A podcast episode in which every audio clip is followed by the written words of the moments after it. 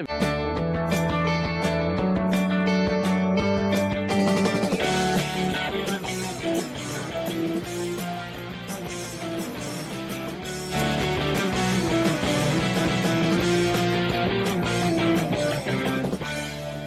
wir haben eine ganze Serie gehabt, was wir sind. Viermal, dreimal waren die letzten, äh, die letzten Samstage. Äh, und da waren drei Predigten. Zweimal war es Identität, nicht? Das war, wir sind Priester, wir sind Kinder, das war unsere Identität. Und das letzte war die Nachfolge, das war eine Berufung, ja? In die Nachfolge ruft uns der Herr. Der Herr sagt, komm und folge mir nach.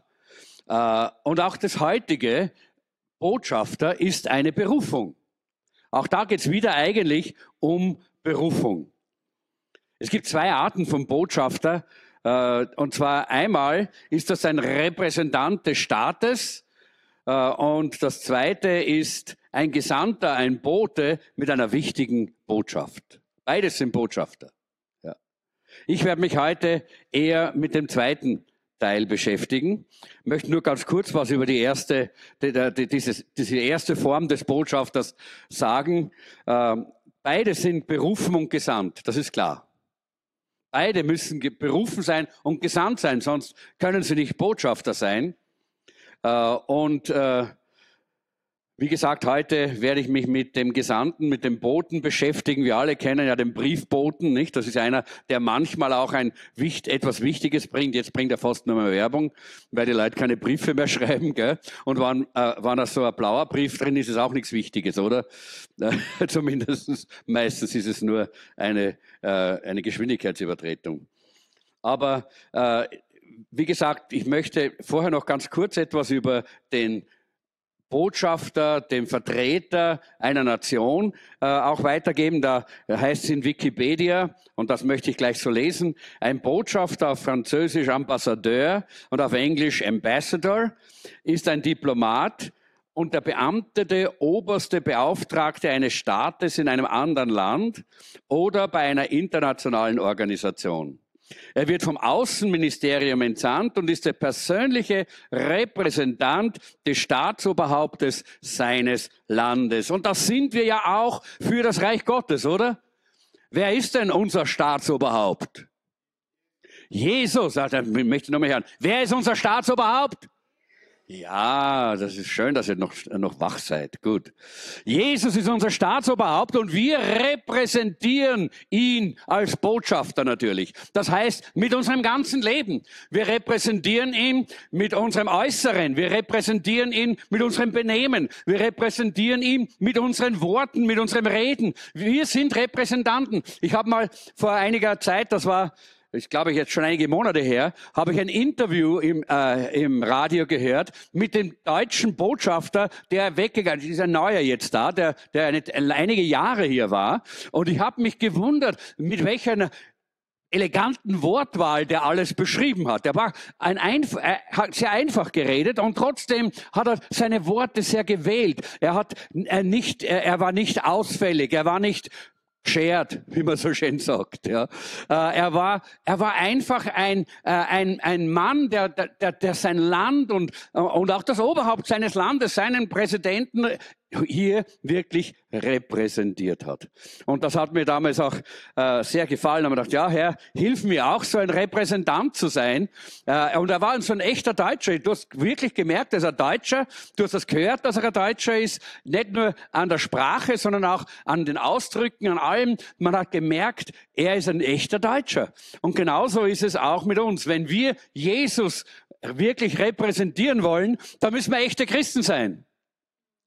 Da müssen wir Menschen sein, in denen Jesus Christus lebt. Die die Natur Jesu Christi in sich tragen. Das muss ja sichtbar werden, hör, gehört werden, dass wir Christen sind. So wie damals, wo sie gesagt haben, das sind die, die die ganze Welt auf den Kopf stellen, das sind die, die mit Christus sind. Ja? Das hat man gesehen, das hat man gehört, das hat man gemerkt an ihrem Leben. Und so repräsentieren wir als Botschafter auch das Reich Gottes. Die Aufgabe, nochmal Wikipedia, seine Aufgabe als Leiter einer Botschaft ist die Vertretung der Interessen seines Landes gegenüber dem Gastland, was enge Beziehungen zu Regierung, Opposition und gesellschaftlichen Organisationen im Gastland erfordert. Die weltlichen Botschafter haben dann noch etwas, das haben wir nicht. Nämlich, die haben Immunität. Die dürfen nicht angegriffen werden. Aber wir sind Botschafter des Reiches Gottes im Feindesland.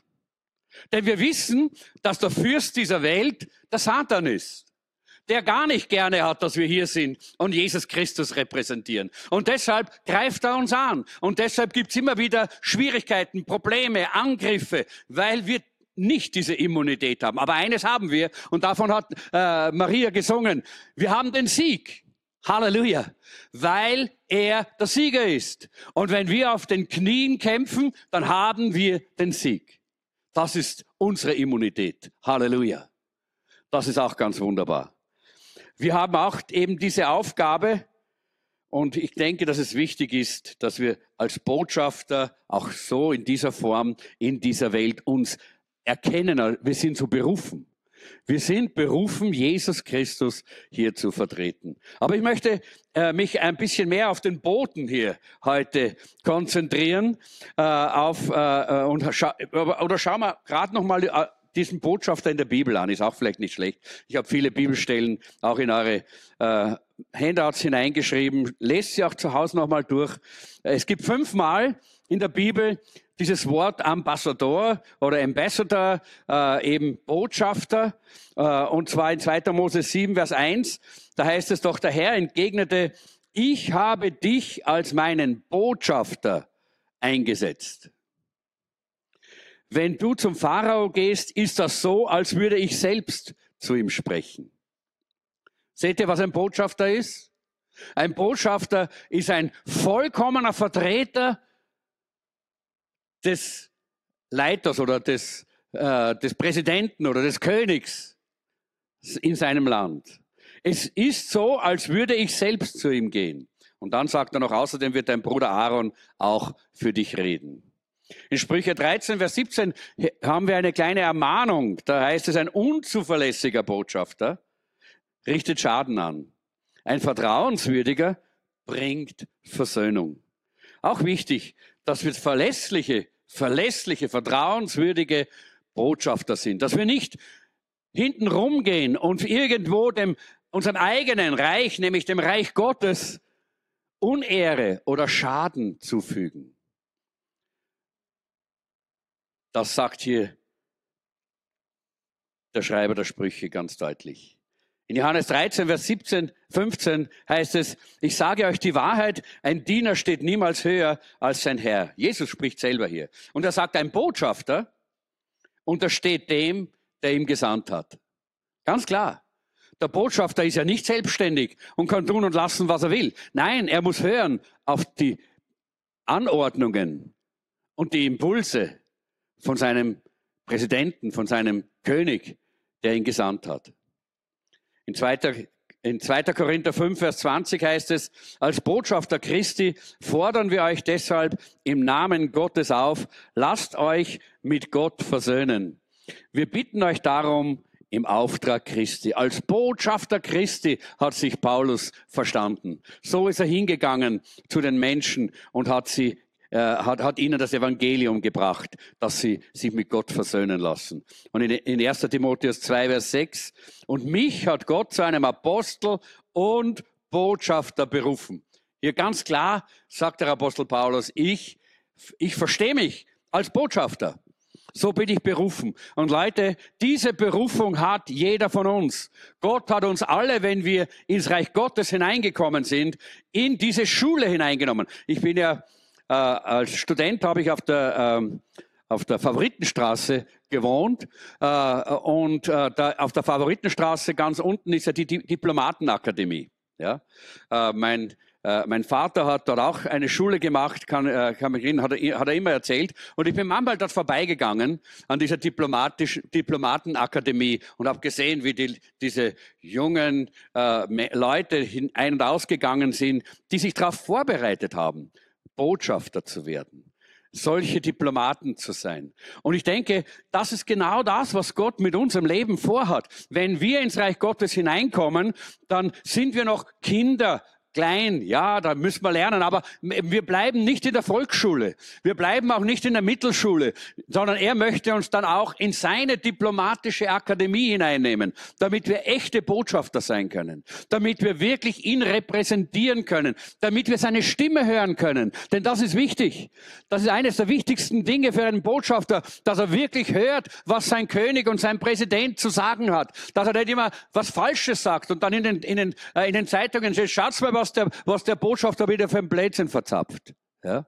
Das wäre wär eine Schande für sein, für sein Land und für, sein, für seine Nation. Und deshalb ist das wichtig. Und das möchte Gott. Er möchte uns hineinführen, so in diese, äh, in die, in diese äh, Schule, um uns dorthin zu bringen, dass wir Botschafter Christi sein können in unserem Leben. Und Bote und da habe ich nicht alles in ein äh, äh, Bote oder Gesandter. Das ist diese zweite Form des Botschafters, der mit, äh, jemand, der mit einer wichtigen Botschaft gesandt wird. Da, da gibt, den, den gibt es 52 Mal in der Bibel. Wir sehen also, dass der viel öfter vorkommt als der Botschafter, der Repräsentant. Und ich habe nur einige herausgenommen hier. In 2 Samuel 15, Vers 13, da heißt es, ein Bote kam zu David nach Jerusalem und meldete, Absalom hat eine Verschwörung angezettelt. Wie wichtig war das, dass er das gehört hat? Dieser Bote hatte eine ganz wichtige Botschaft. Er ist gekommen, er ist gelaufen mit dieser, mit dieser Botschaft, damit der König hier nicht äh, zu, äh, getötet wird. Und genauso haben wir eine wichtige Botschaft, Leute. Gott hat uns sein Evangelium an, äh, anvertraut. Wir haben diese wichtige Botschaft. Und wir müssen laufen mit dieser Botschaft, denn dort draußen sterben die Menschen. Das hat mich sehr bewegt. Ich glaube, es war vor drei Wochen oder vor vier Wochen, hat äh, Pastor Rick Warren, ich weiß nicht, ob euch der Name was sagt, das ist dieser äh, Pastor von dieser ganz, ganz großen Saddleback-Gemeinde in äh, Kalifornien und dort weiß ich, wie viele zigtausende äh, mit in verschiedenen äh, Campussen sie haben. Äh, und er hat viele, viele Jahre diese Gemeinde aufgebaut. Und er hat, äh, er, er hat ein Video geschickt und da hat er erzählt, hat er gesagt, so und jetzt ist meine Zeit, dass ich abgebe. Jetzt werde ich abgeben, jetzt werde ich übergeben. Ja. Aber er hat gesagt, ich höre nicht auf, im Dienst für Jesus zu sein. Ich höre nicht auf, Menschen für Jesus zu gewinnen. Ich höre nicht auf, das Evangelium zu verkündigen. Denn da draußen sterben die Menschen. Und er hat dann eine Zahl gesagt, ich habe sie jetzt nicht, nicht aufgeschrieben. Wie viele Menschen jetzt, während ich predige, sterben in dieser Welt und Jesus nicht kennen und in die ewige Verdammnis gehen? Weil niemand möglicherweise ihnen gesagt hat, dass nur Jesus der Weg zum Himmel ist. Dass wir nur durch Jesus gerettet werden können. Und er hat gesagt, ich werde nicht aufhören bis zu meinem letzten Atemzug. Und er hat wieder diese Geschichte erzählt von seinem Vater. Er hat erzählt, wie sein Vater, der ein, äh, ein, ein Pastor war und ein, ein Verkündiger, er war, sein Vater war so ein, so ein Botschafter. Der ist gegangen und hat das Evangelium verkündigt und ausgeteilt, wo er nur konnte. Und als dann der, die Zeit gekommen ist, wo er äh, in die Ewigkeit gehen sollte, ist er im Bett gelegen und äh, die Familie ist dort auch herum gewesen und er ist immer wieder wollte aufstehen. Und dann haben sie gesagt, bleib doch, Papa, bleib doch liegen, was willst du? Er hat gesagt, ich muss gehen, ich muss das Evangelium verkündigen, ich muss den Menschen von Jesus erzählen. Und es war dann, wie er ganz schwach geworden ist, ist er da gelegen und äh, Rick Warren hat sich dann dorthin gekniet an seinem Bett und sein Vater hat sein, seine Hand auf sein, sein Haupt gelegt. Und er hat gesagt, gewinne nur noch einen für Jesus. Noch einen für Jesus. Noch einen für Jesus. Und dann ist er hinübergegangen in die Ewigkeit. Und das war das Vermächtnis, das er hinterlassen hat. Kein Geld, kein Reichtum, aber dieses Vermächtnis. Und ich habe oft für mich selber gesagt, Herr, Das ist mein Vermächtnis, das möchte ich auch. Ich möchte nicht aufhören, hinauszugehen und die Menschen zu sehen, die ohne Jesus verloren gehen. Leute, wir übersehen das so oft, weil wir so, so beschäftigt sind, weil wir so viel zu tun haben, weil wir vielleicht möglicherweise auch zu feige sind. Da muss ich mich selber äh, drunter stellen. Manchmal habe ich den Impuls gehabt, ich sollte es und habe es nicht getan. Und ich habe gewusst, es war falsch. Und es ist so wichtig, dass wir diese Boten sind, die laufen mit dieser Botschaft, mit dieser guten Nachricht, mit dem Evangelium. Botschafter des Lebens, Botschafter des Friedens. Dazu hat Gott uns berufen. Ein Bote wird berufen. So ist es. Und jede Person, die hier ist, ist eigentlich berufen, ein Bote zu sein. Da musst du noch nicht so ein hochrangiger Botschafter sein, der alles auf der Reihe hat. Das brauchst du gar nicht. Aber die Botschaft ist dieselbe, die Gott dir in die Hand gegeben hat, nämlich das einfache Evangelium. Das sagt, Jesus Christus ist der Erlöser der Welt und auch dein persönlicher Erlöser. Und wenn du Jesus in dein Herz aufnimmst, dann wirst du gerettet werden. Und wer den Namen des Herrn anrufen wird, der soll gerettet werden. Einfache Botschaft, aber so wichtig, so urgent, so dringend, dass wir damit laufen müssen als Boten. In Römer 10, Vers 15, da heißt es, Wer aber soll Gottes Botschaft verkünden, ohne dazu beauftragt zu sein? Gerade dies ist schon in der Heiligen Schrift vorausgesagt. Was für ein herrlicher Augenblick, wenn ein Bote kommt, der eine gute Nachricht bringt. Was für ein herrlicher Augenblick. Ich werde nie, nie, nie in der Ewigkeit wahrscheinlich äh, aufhören, dem zu danken, der irgendwo auf der, auf der Kärntner Straße einem abgefragten Drogensüchtigen ein Markus-Evangelium in die Hand gedrückt hat. Denn das war einer der, der Impulse, die mich zu Jesus geführt haben. Ich werde nie, nie aufhören, den, wenn ich ihn einmal treffe, dort in der Ewigkeit zu danken, der dort dabei war bei diesem Konzert damals in, äh, vor vielen, vielen Jahren in Ossiach. Ich war jetzt wieder beim Ossiacher See und habe dran gedacht. Dort äh, mit Pink Floyd, der, das erste Pink Floyd Konzert in, äh, glaube ich, in Europa überhaupt. Und da war einer, der war anders als alle anderen. Wir alle waren auf Drogen, wir alle waren ständig high und irgendwo. Aber da war einer, der war ganz anders. Der war wie ein Licht irgendwo. Ich habe ich hab seinen Namen nicht ge gehört. Ich weiß nicht, äh, wer er war und von wo er war. Aber er war wie ein Licht. Und ich werde nie aufhören, ihm zu danken in der Ewigkeit. Denn er war sicherlich einer von den Impulsen, die mich zu Jesus gebracht haben. Wo sind wir als Jesuszentrum? Wo sind wir Boten des Friedens und des Lebens? Wo sind wir? Wenn wir diese Aufgabe nicht ausfüllen, dann ist es oft so, dass wir uns frustriert fühlen und nicht genau wissen, was tun wir eigentlich? Wo sind wir eigentlich? Was haben wir eigentlich für einen Dienst? Diesen Dienst des Boten hat jeder. Ganz wurscht, was du sonst für Gaben und Begabungen hast. Jeder von uns ist ein Bote des Evangeliums, ein Bote der guten Nachricht. Und wisst ihr, wie sehr die Freude groß ist, wenn jemand vom Tod zum Leben kommt? Wenn jemand von der Finsternis ins Licht kommt? Lesen wir doch gemeinsam, und das ist das, weil ich glaube, wir brauchen einfach auch ein Bewusstsein für die Berufung die Gott uns gegeben hat, solche Boten zu sein. Wir lesen Jesaja Kapitel 6, die Verse 1 bis 8. Ich werde langsam lesen und wenn du möchtest, kannst du ganz laut einfach selber auch mitlesen. Wir wollen das miteinander jetzt machen. Jesaja 6, 1 bis 8. Es war in dem Jahr, als König Usia starb. Da sah ich den Herrn auf einem hohen, gewaltigen Thron sitzen. Der Saum seines Gewandes füllte den ganzen Tempel aus. Er war umgeben von mächtigen Engeln. Jeder von ihnen hatte sechs Flügel. Mit zwei Flügeln bedeckten sie ihr Gesicht und mit zweien ihren Leib. Und zwei brauchten sie zum Fliegen. Sie riefen einander zu, heilig, heilig, heilig ist der Herr, der allmächtige Gott.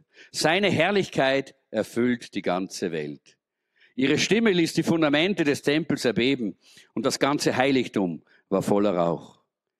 Entsetzt rief ich, ich bin verloren, denn ich bin ein Sünder und gehöre zu einem Volk von Sündern. Mit jedem Wort, das über unsere Lippen kommt, machen wir uns schuldig.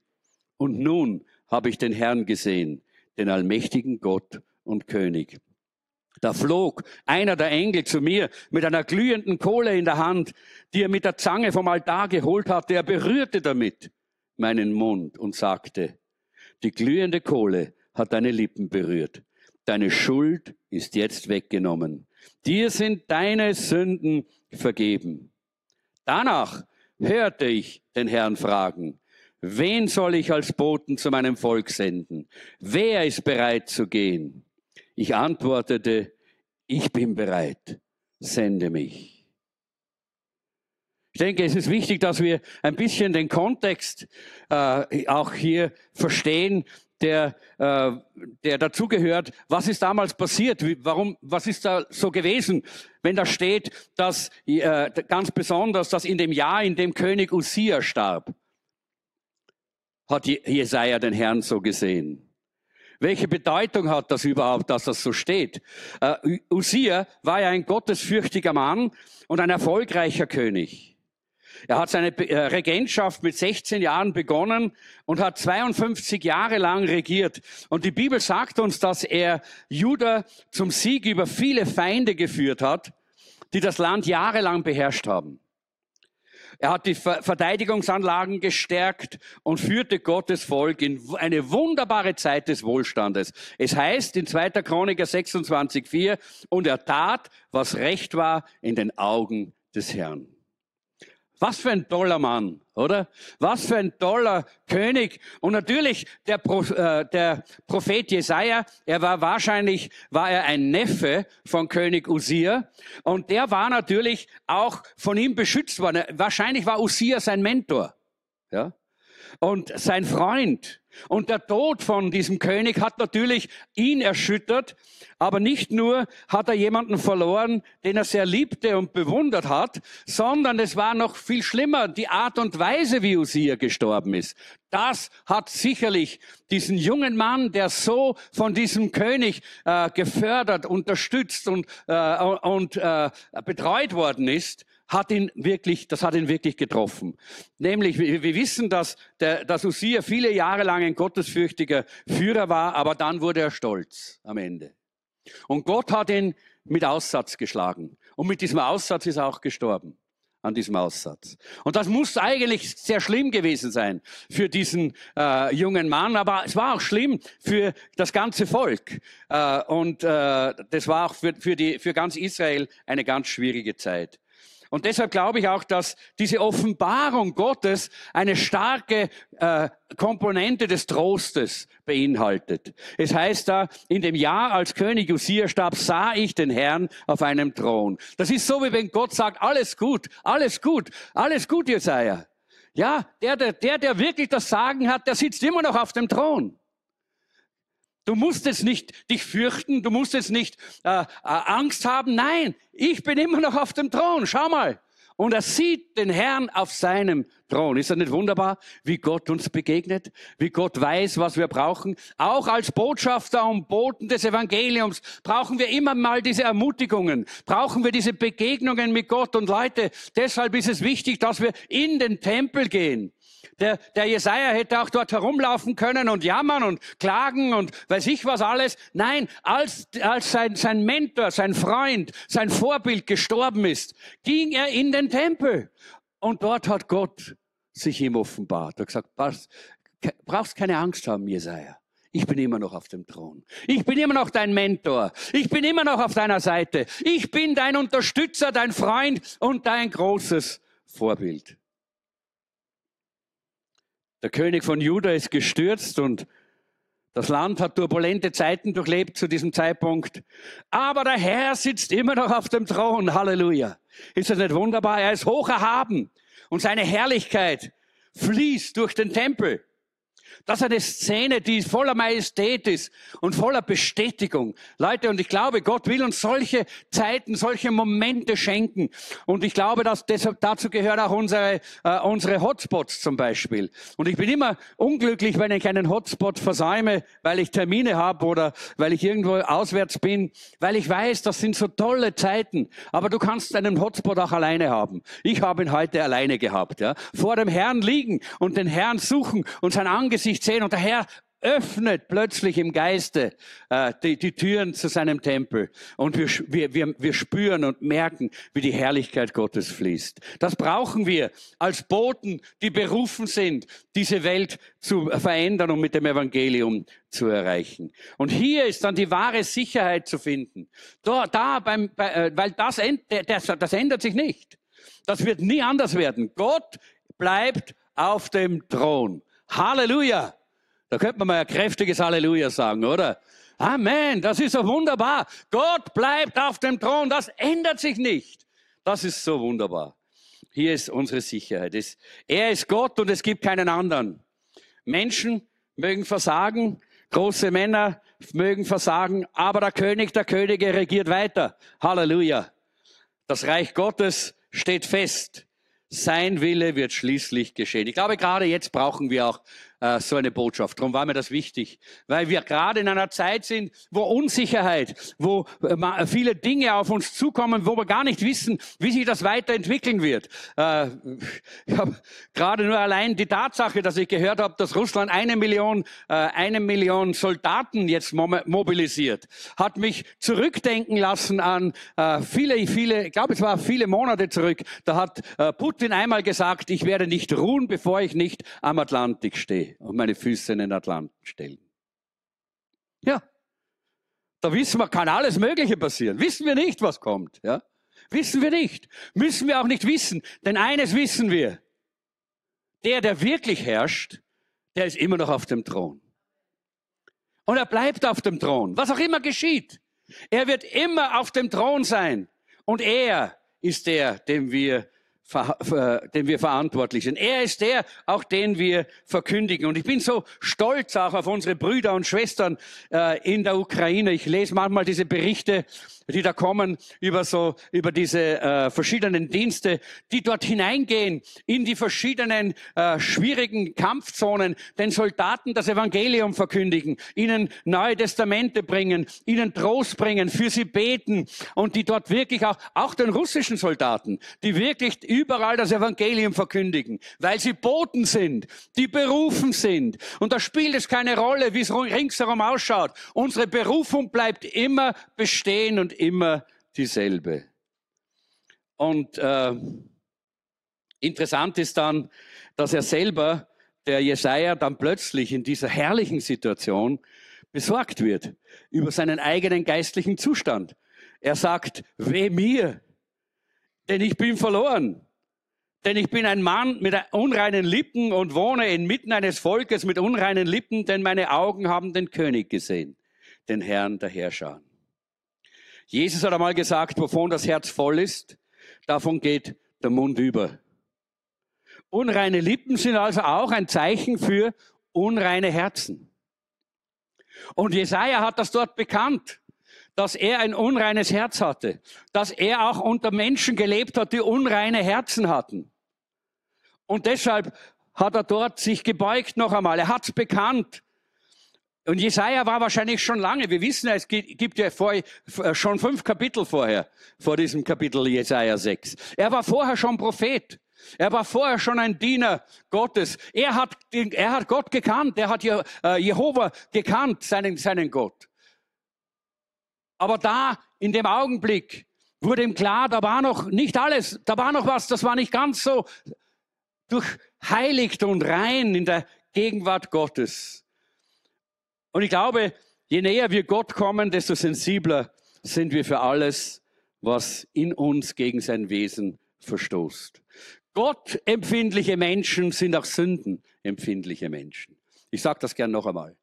Gott empfindliche Menschen sind auch sündenempfindliche Menschen. Nicht, nicht Verdammnis, weil es gibt keine Verdammnis für die, die in Christus Jesus sind, sondern erkennen und bekennen und gereinigt werden Das ist es, was unser wunderbares, äh, was uns das Wort sagt, was unser wunderbarer Weg ist.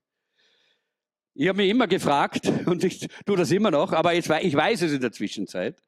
Ich habe mich immer gefragt, warum die ersten Menschen, die bei einem Altarruf reagieren, die Menschen sind, die dem Herrn am meisten ergeben sind. Ich weiß nicht, ob ihr das auch schon gemerkt habt, aber als Pastor merkt man das. Das sind immer die Ersten, die kommen. Und ich habe auch über mich selber dann einiges erfahren im Laufe meines Dienstes und meines Lebens mit Jesus. In den Zeiten, in denen ich mich ganz mit vielen anderen Dingen beschäftigt habe, weil ich sehr, äh, äh, weil ich sehr beschäftigt war äh, und, und mich vom Herrn ein bisschen nicht zurückgezogen habe, aber einfach nicht die Zeit gefunden habe, so richtig mit dem Herrn Gemeinschaft zu haben. Da habe ich immer eine hohe Toleranz äh, gegenüber für meine eigenen Verfehlungen und Sünden gehabt und auch für ein sündiges Umfeld. Aber in den Zeiten, in denen ich mich ganz dem Herrn genähert habe und mit dem Herrn nahe war, gerade so wie jetzt Fastenzeiten, wo man wirklich den Herrn sucht, anstatt dass man isst, nicht? Das ist ja herrlich, äh, diese Zeiten so auszunützen äh, in, der Gemeinschaft mit dem Herrn. In den Zeiten, da habe ich gemerkt, dass auch die kleineren Vergehen plötzlich schwierig, für mich schwierig waren. Zum Beispiel, äh, dass mich dann, mich darüber jemanden aufzuregen, der mich im Verkehr geschnitten hat. Das habe ich dann nicht mehr so, das nehme ich dann nicht mehr so hin, sage, Herr, vergib mir. Ich segne die Person. Statt zu schimpfen. Ja, statt zu schimpfen und zu jammern. Und das ist für mich so ein bisschen auch immer ein Gradmesser, wie nahe ich beim Herrn bin. Ob ich das einfach alles so akzeptiere oder ob ich das einfach erkenne und spüre und merke, was nicht seinem Wesen entspricht. Und Jesaja war sich bewusst, er braucht hier eine Reinigung, eine Hilfe. Und die Antwort ist gleich da. Die Antwort ist gleich da. Die Antwort ist die Vorsorge Gottes, die er schon getroffen hat, nämlich das Kreuz von Golgatha.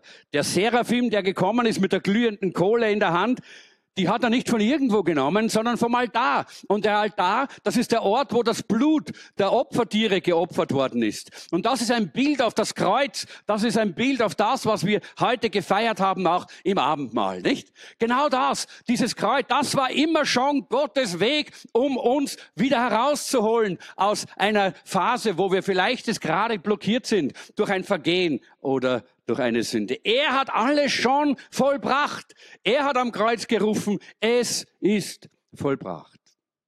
Das ist die Antwort Gottes, wenn wir nur bekennen. Darum sagt er auch 1. Johannes 1, Vers 9, wenn wir unsere Sünde bekennen, dann ist er treu und gerecht und er reinigt uns sofort. Steht nicht, er reinigt uns nach zwei Tagen oder er reinigt uns in einem halben Jahr. Es steht, und er reinigt uns sofort.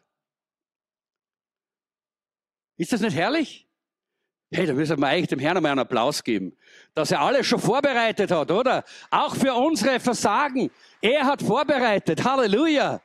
Halleluja. Ich weiß, wir sind eine sehr ruhige Versammlung, aber manchmal dürfen wir uns auch ein bisschen bewegen und dürfen auch zum Ausdruck bringen, dass wir dankbar sind, dass wir dankbar sind für das, was der Herr für uns getan hat. Und es war dann natürlich auch ein Ruf Gottes, in sein Leben hinein. Und wisst ihr, nachdem er gereinigt worden ist, hört er plötzlich.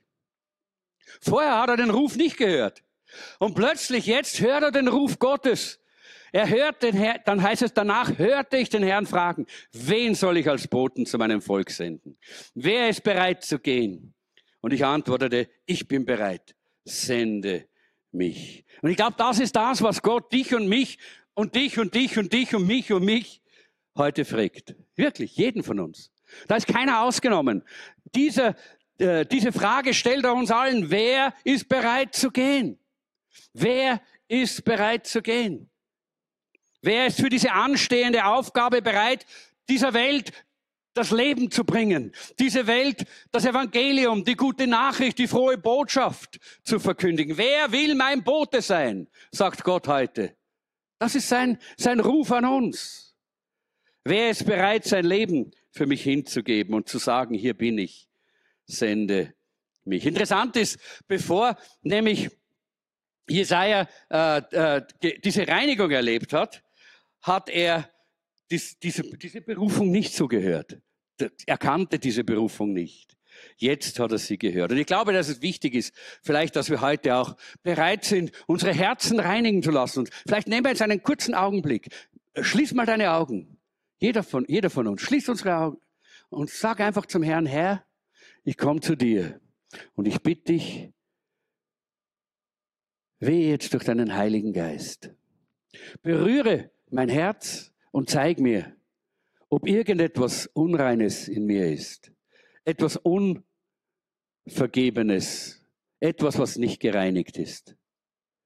Herr, jetzt will ich es dir bekennen. Und dann bekenne es, was immer der Heilige Geist dir zeigt. Wurscht. Groß, klein. Es gibt keine zu kleine Sünde, die uns, die trennen uns auch von Gott. Es gibt keine zu große. Er reinigt sie in einem Augenblick. Wäscht das weg. Amen. Und jetzt, glaube ich, kannst du hören. Jetzt kannst du hören, wenn der Herr sagt, wer will mein Bote sein?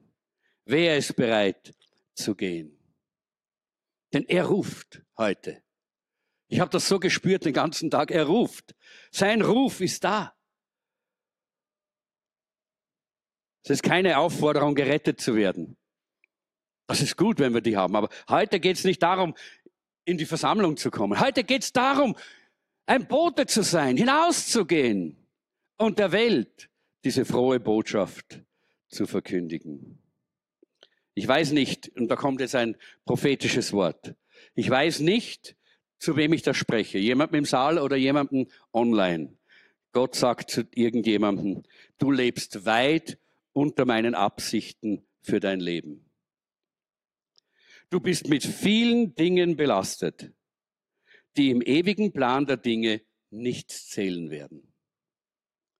Ich habe etwas viel Besseres für dich als das. Und dann sagt der Herr in der Mehrzahl, das äh, ist für uns alle dann auch, folgt mir nach und ich werde euch zu Menschenfischern machen, nicht nur zu Fischfängern. Weiß nicht, wem das gilt, aber wir werden in Kürze hier vorne den Altar öffnen, dass wir zum Herrn kommen können, so wie Jesaja. In Kürze werde ich einladen. Hörst du, wie der Geist Gottes zu deinem Herzen spricht? Hörst du das? Ich bin mit 23 Jahren gerettet worden. Und ich war 25, wie ich eine gewaltige Begegnung mit dem Herrn hatte und gehört habe, wie er gesagt hat, Willst du gehen? Bist du bereit? Es war genau in dieser Zeit, wo mein Vater mir das Angebot gemacht hat, seine Firma zu übernehmen. Und der Heilige Geist hat gesagt, leg es nieder und folge mir nach und sei mein Bote. Ich habe damals alles aufgegeben und ich bereue es nicht. Das schönste Leben, das jemand leben kann, habe ich gelebt. Ich glaube nicht, dass ein Präsident irgendeines Landes ein schöneres Leben hatte, als ich es hatte. Mit Schwierigkeiten, mit Höhen, mit Tiefen. Viele von euch wissen äh, ein bisschen was von meinem Leben. Aber es war so ein wunderbares Leben, weil es war das Leben der Berufung wo Gott mich hineingerufen hat und er hat mir gesagt, ich gebe dir ein Leben, das lebenswert ist. Ich gebe dir ein Leben, das zählt und das einmal in der Ewigkeit auch dann Bestand hat. Halleluja.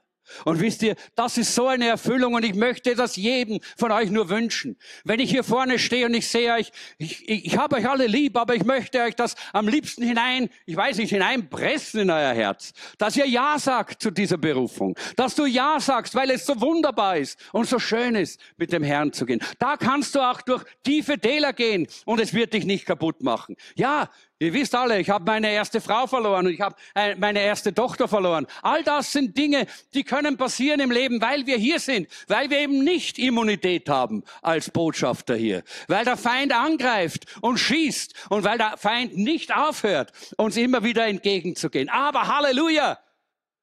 Wir sind berufen vom Sieger. Wir sind berufen vom Sieger. Wir kennen die letzte Seite des Buches, oder? Halleluja. Oh, jetzt müsst ihr aber eigentlich einmal Halleluja sagen. Wir, wir, wer kennt denn die letzte Seite des Buches? Wer hat denn die Offenbarung schon gelesen? Jawohl, Halleluja. Ist das nicht wunderbar? Wir sind auf der Seite des Siegers. Das, das ist das Wunderbare in dieser Berufung. Und ich sage euch, Und ich möchte ganz besonders den jungen Leuten sagen, sagt ja.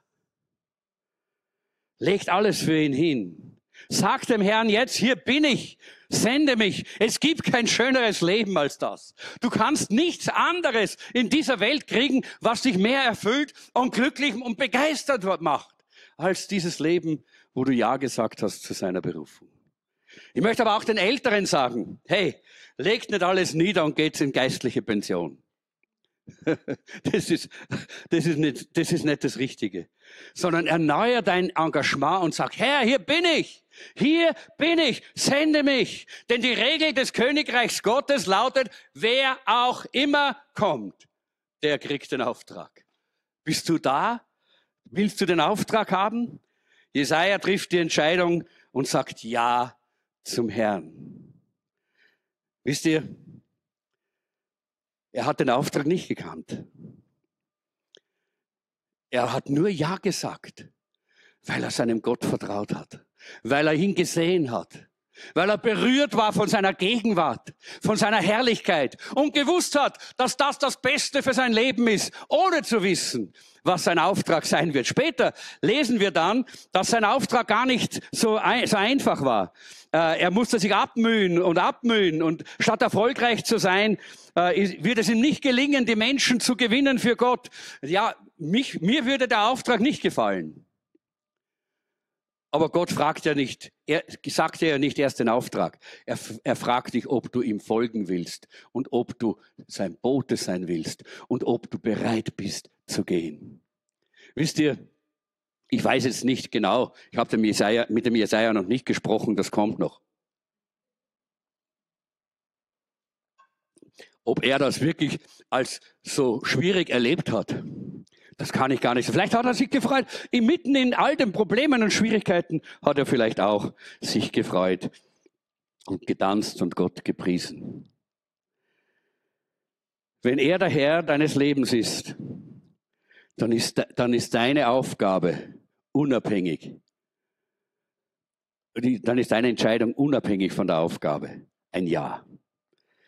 Und leider sind Gemeinden voll von Menschen, die Gott benutzen wollen, um ihre eigenen Agenten zu erfüllen. Ich denke da an viele Gemeinden. Ich war in vielen Gemeinden in meinem Dienst. Und es ist leider so, dass sie nicht daran denken, ihr Leben für andere hinzugeben.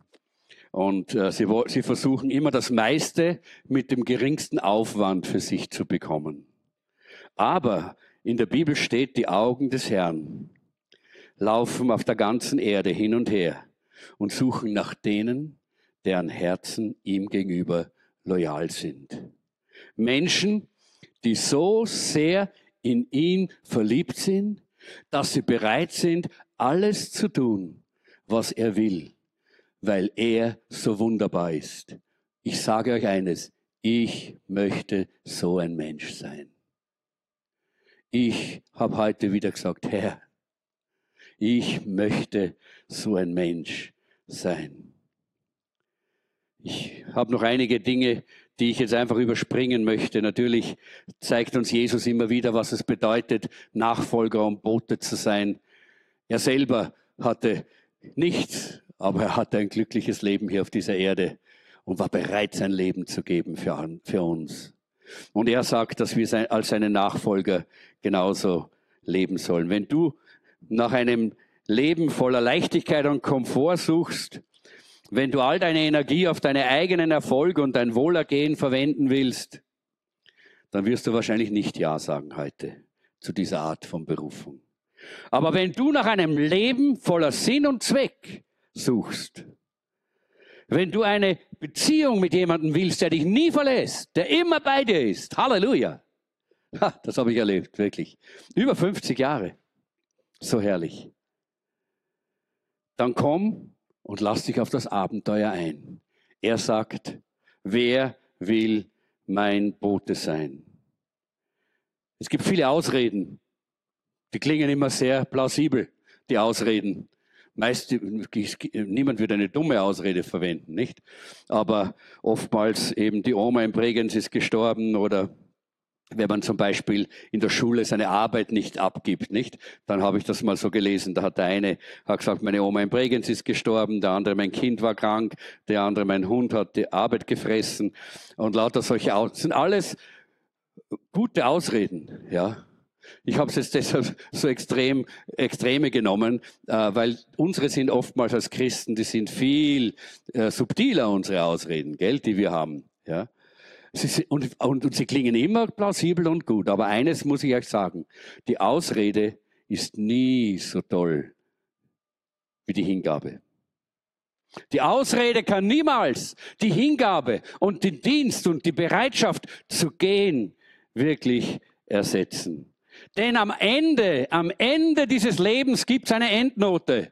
Und ich möchte in dieser Endnote nicht eine 5 haben, sondern da möchte ich zumindest irgendwo dazwischen sein, indem ich mein Leben ganz dem Herrn gegeben habe. Ich habe viele Fehler gemacht, werde viele Fehler machen. Wir müssen nicht fehlerfrei sein, aber wir müssen ein Herz voll Liebe für Jesus haben und bereit sein, Ja zu sagen zu seiner Berufung, seine Botschafter zu sein, seine Boten zu sein, die hingehen.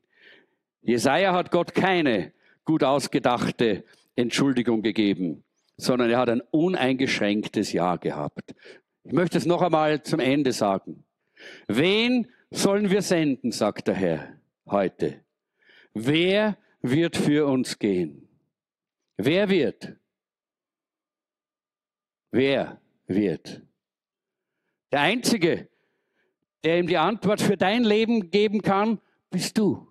Das kann nicht ich. Ich wünschte es, ich könnte es, damit du erfahren kannst, wie herrlich und wunderbar so ein Leben ist. Aber ich kann es nicht. Du musst selber diese Antwort geben. Gott ruft uns als Boten der Hoffnung, des Friedens, als Boten Gottes. Und dafür gibt er uns den Heiligen Geist und die herrlichste Botschaft der Welt. Lass uns gemeinsam aufstehen.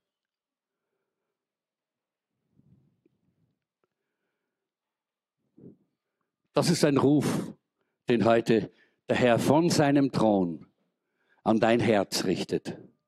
Er hat heute den ganzen Tag an mein Herz gerichtet. Und ich habe gesagt, ja Herr, ja Herr, ja Herr. Ich weiß nicht, wie oft ich ja gesagt habe heute. Ich weiß nicht, was das beinhaltet, denn ich kenne seinen Auftrag für die nächsten Tage, Wochen, Monate noch nicht. Das hat er mir nicht gesagt. Aber ich habe gesagt, ja Herr, ja Herr, ja Herr, ich will dein Bote sein. Ich will gehen. Ich will dieses herrliche Evangelium Gib mal die Bibel bitte da, Maria. Ich muss, muss es unbedingt zeigen. Dieses herrliche Evangelium, das da drin steht.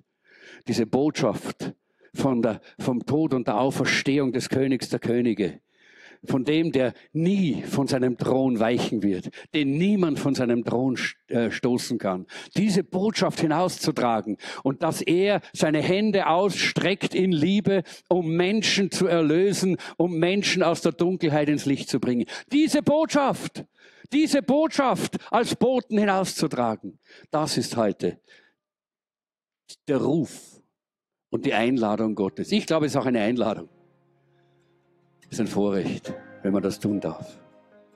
Hörst du die Stimme? Vielleicht ja. Hast du heute dein Herz gereinigt vorher? Und du hörst die Stimme, die ruft, wen sollen wir senden? Wer wird gehen? So wie Jesaja. Bist du bereit? Hast du ein Ja? Wenn du ein Ja hast, dann komm, dann lauf schnell nach vorne. Wir haben nicht so viel Zeit, weil wir immer raus müssen.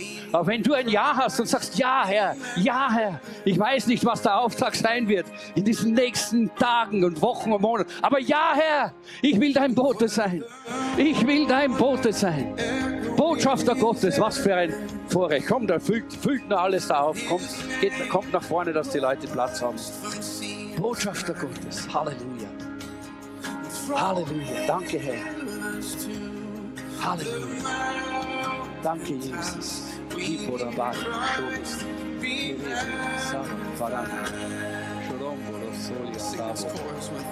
Halleluja. Danke, Herr. Danke, Herr. Danke, Herr. Danke, Herr.